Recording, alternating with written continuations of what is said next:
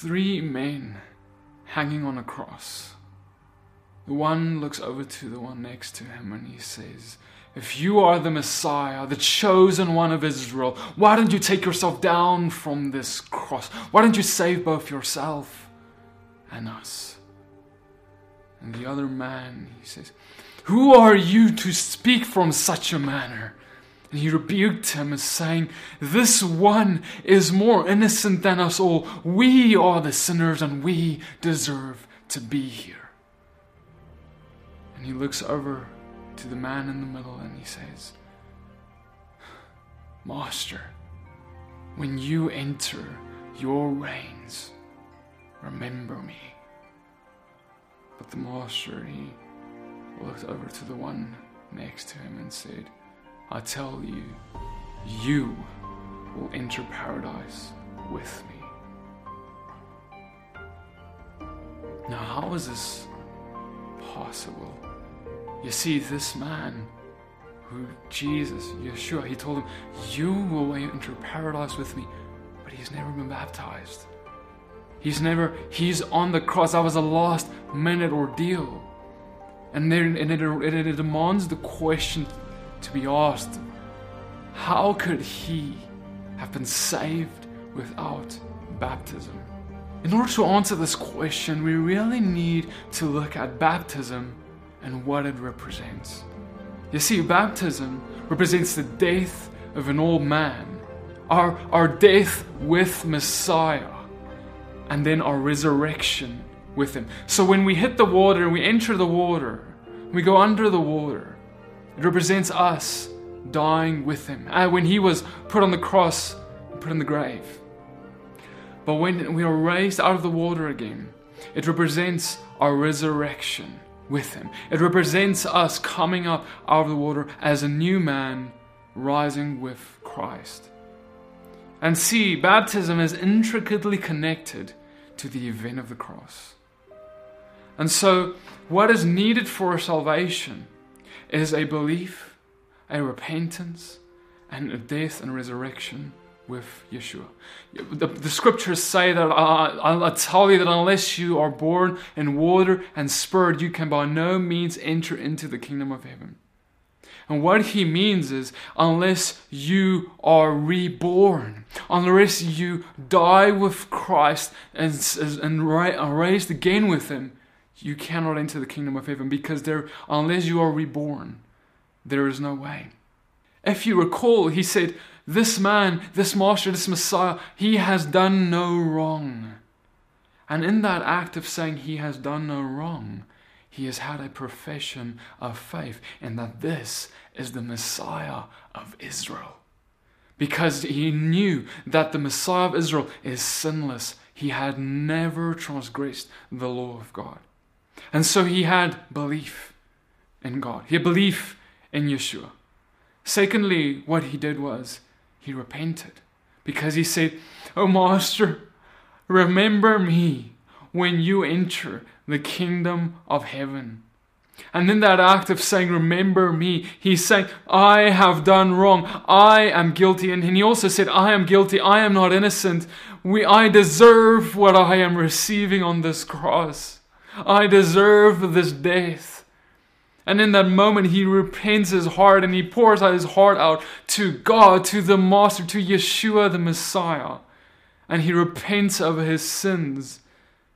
And then what happens is Yeshua then tells him, I tell you that you will be with me in paradise. You will resurrect with me. You will come out of the ground with me. We will both reign. We will both be in paradise.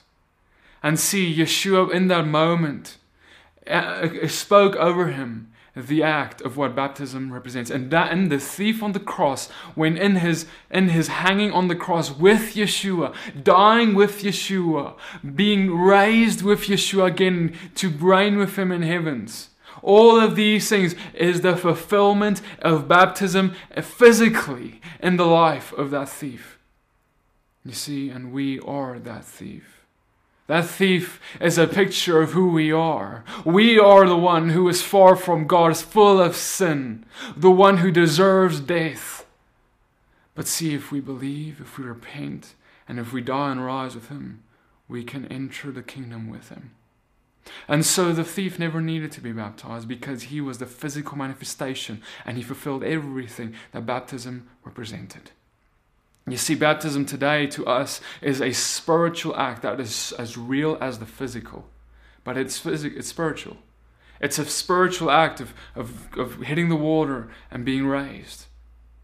It's a very real act, of course, but the thief had the physical act on his body, on his flesh, and he died and was raised. Therefore, he never needed to be baptized because he did he fulfilled everything that baptism has, has been set out to accomplish on us. It is also worth mentioning that baptism is not a single work of salvation. We know that we are not saved by works. Paul makes this very clear. He says, We're not saved by works, we're saved by grace alone, faith in Him. And baptism, while it is incredibly necessary, it is absolutely necessary for us to be reborn to enter into heavens. Baptism is simply the outward manifestation of what has to have been happening inside before. You see, there is absolutely zero, zero, zero use in getting baptized without an inward repentance that is real and true, a turning away from sin. If someone does not turn away from sin and repent, their baptism means absolutely nothing. Because baptism is simply an outward manifestation of what is supposed to have been happening inside. You are supposed to have been changing inside. You have supposed to be giving up your sin inside. You're supposed to be saying, Father, I need you. I need you, Lord. You need to save me inside before you get baptized. You see, baptism isn't this quick fix into heaven, this thing where you go and say, Oh, I'm gonna let me just let me just sprinkle some water on my forehead and then I'm saved. That's not what baptism is, and it's no different from the Pharisees who said that, oh, let's just get you circumcised, then you'll be saved. And that's the same thing. That's what, that's what those who say, oh, just get a bit of water on your face and then you're saved. It's no different from circumcision in the flesh that brings salvation. Both a lie, both far from God, both never taught by God. You see, the Pharisees came and they twisted Father's instructions. Where Father said in Leviticus and all throughout the Torah, he said that, that circumcision is that of the heart. Circumcision is something you need to be cut in your heart. You need to repent. You need to turn your heart and need to be transformed from the inside outward. And then the flesh will follow. Your outside will follow. Your appearance, everything you do will follow. Circumcision of the flesh will follow. But first, you need circumcision of the heart. And similarly, we need a baptism that is, starts inward a baptism and repentance that starts in our heart first. And if we don't have that inward transformation first, the outward means nothing. You see, the Pharisees were all circumcised on the eighth day, to the T, but they were far from God because they had an outward manifestation in the flesh, but they had no inward transformation of the heart. And so God saw the thief on the cross's heart, and he deemed him worthy to enter into paradise. He was reborn with Yeshua as he died with him. And see, you are that thief. You are that one who is dying with him and who's raised with him. God actually put the thief there and gave us that passage, that, that story, that real occurrence that happened to demonstrate what baptism is all about. You see, many people think that Jesus died so that I don't have to. Jesus died to show you how. Jesus died so you can die with him and be raised with him. He didn't die so you can have an easy life. He didn't die so you can get a quick fix into heaven. He died so you can bring heaven on earth. You see, when he was raised again, he sent the Holy Spirit to come and dwell with us. And he said that you need to be baptized in water and spirit. And if you don't, you can't be with him. You've got no part in him. That's what he said. You see, you need to be filled with the Spirit. That means that now this inward transformation moves on the to the outside, and you're led by the Spirit. You do the spiritual matter, the spiritual works. You're baptized, filled with Him. That means that you will love on the least. It means that you will feed the poor. It means that you will cast out the demon. You will heal the sick. You will speak in new tongues. You will believe in God and see the supernatural works of God occur in your life as they did in the life of Yeshua. You see, many people think it's okay to not see the Spirit work in their life every day, yet say that they know Him. It is no different than never being baptized to not have the Spirit work in your life. You see, there has to be this thing, this thing on you, where when people look at you, they can see God on you. You see, if you need to explain to them, oh, I'm a Christian, and, and you need to convince them there's something wrong, they need to see it on you by the Spirit that rests on you. And the only way that can happen is if you say, Father, I die with you. Take me as a living sacrifice unto you. Everything that I am, I put on the altar and I say, Father, have your way in me. Have your way. Whatever that means. If that means, God, you take away my job. God, if that means you take away my family. God, if that means that I will never do the things that I thought I would want to do one day, almost that, that pretty career path and I had in mind.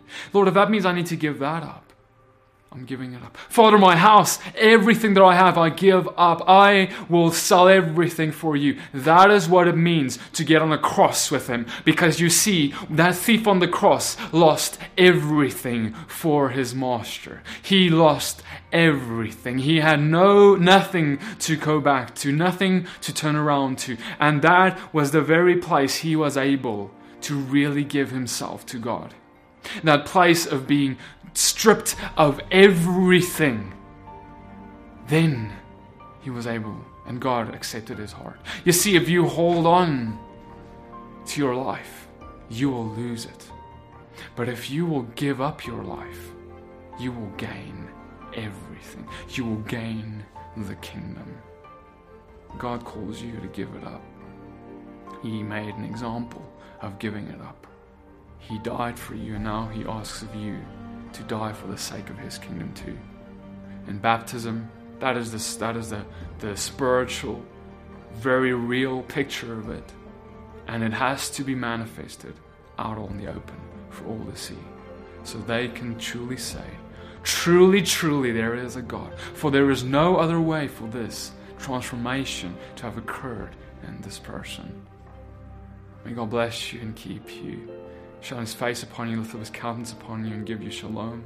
I'll see you guys in the next video.